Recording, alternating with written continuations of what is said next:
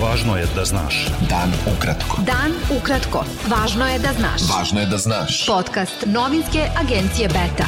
Dobar dan poštovani slušalci, ovo je emisija Dan ukratko, a sa vama Vesna Zarić. U poslednja 24 sata u Srbiji od posledica koronavirusa preminulo 7 osoba, a broj pozitivnih na virus je 372 osobe. Na respiratorima se nalaze 143 osobe, što je za 13 manje nego tokom jučerašnjeg dana. Broj od oko 10.000 novo testiranih u jednom danu koji se svakodnevno iznosi u javnosti nije tačan, rekao je danas genetičar Oliver Stojković, profesor na Medicinskom fakultetu i Fakultetu za fizičku hemiju u Beogradu i šef DNK laboratorije Instituta za sudsku medicinu u Beogradu. Stojković je za TV N1 naveo da taj broj verovatno obuhvata sva testiranja PCR i serološka, kao i ponavljanja i testiranja uzoraka uzatih pre više od jednog dana.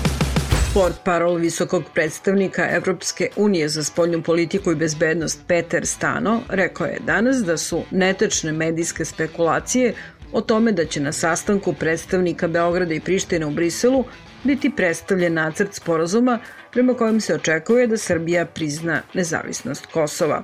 Ministar spoljnih poslova Srbije Ivica Dačić izjavio je da bi bilo iznenađenje da delegaciji Beograda u Briselu bude predstavljen dokument kojim se, prema pisanju beogradskih medija, podrazumeva priznavanje Kosova od strane Srbije i ocenio da ne postoji zajedničko delovanje Sjedinjenih američkih država i Evropske unije kada je reč o dijalogu. Evropska komisija očekuje dodatne informacije o merilima odabira onih prema kojima srpske vlasti preduzimaju finansijske provere i naglašava da su civilno društvo i organizacije za odbranu ljudskih prava ključna komponenta svakog demokratskog društva i moraju imati slobodu delovanja. To je izjavila parolka u Evropskoj komisiji Ana Pisonero, koja je podvukla da se mora reći da je bitka za suzbijanje pranja novca važan sastavni deo evropske integracije Srbije. Ministar financija Siniša Mali izjavio je da će na sednici vlade Srbije u četvrtak biti usvojen pravni okvir novog paketa ekonomskih mera, koji obuhvata isplatu 60% minimalne zarade za avgust i septembar, ali jedan mesec odlaganja plaćanja poreza i doprinosa. Lideri zapadno-balkanske šestorke počeli su danas popodne video summit koji organizuje Vašingtonski Atlantski savet, a posvećen je konkretnim koracima za unapređenje regionalne ekonomske saradnje i privlačenje stranih investicija. Na samitu učestvuje predsednik Srbije Aleksandar Vučić, premijer Kosova Abdullah Hoti, premijer Albanije Edi Rama, predsednik Severne Makedonije Stevo Pendarovski, predsedavajući Saveta ministara Bosne i Hercegovine Zoran Tegeltija i ministarka ekonomije Crne Gore Dragica Sekulić. Na skupu učestvuju izvaničnici Evropske unije, Sjedinjenih američkih država i međunarodne zajednice.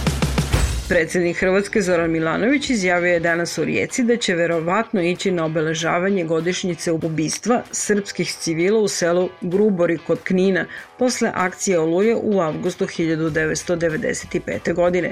Starci su ubijeni kukavički i divljački, to je bilo razbojništvo, a pobeda gardijskih brigada i drugih jedinica u Oluji je neokrnjena, čista i junačka, te Hrvatska nema kompleksa i ne mora se posipati pepelom, rekao je Milanović novinarima u Rijeci, a prenala je agencija Hina. Beta. Dan ukratko. Rusija se nada da će u septembru i oktobru početi sa industrijskom proizvodnjom dve vakcine protiv koronavirusa, izjavila je zamenica ruskog premijera Tatjana Golikova – Predsednik Vladimir Putin je rekao da je trenutno u pripremi mnogo više ruskih vakcina, ali istakao da izvesnost njihove efikasnosti mora biti apsolutna pre početka procesa vakcinacije. Italijanski parlament danas je odobrio produženje vanrednog stanja do 15. oktobra kako bi se olakšalo donošenje odluke vlade u borbi protiv pandemije koronavirusa. Sjedinjene američke države su imale 1592 smrtna slučaja od koronavirusa u jednom danu, što je najcrnji bilans u poslednja dva i po meseca. Italijanska obalska straža saopštila je da je spasila oko 100 migranata, čiji se gumeni čamac ispumpao u vodama koje pripadaju libijskoj službi spasavanja, ali niko od zvaničnih organa te zemlje nije želeo da im pomogne. Turski parlament izglasao je danas predlog zakona koji predviđa jaču kontrolu društvenih mreža koji izaziva zabrinutost po pitanju slobode izražavanja. Glavne društvene mreže poput Twittera i Facebooka moraće da imaju predstavnika u Turskoj. Ekipa Mercedesa će u ostatku sezone Formule E koristiti potpuno crne automobile u znak podrške borbi protiv rasizma. Bilo je ovo sve što smo vam pripremili za danas. Sa vama bila Vesna Zarić. Slušajte nas sutra u isto vreme. Pratite nas na portalu beta.rs I društvenim mrežama. Važno je da znaš. Dan ukratko.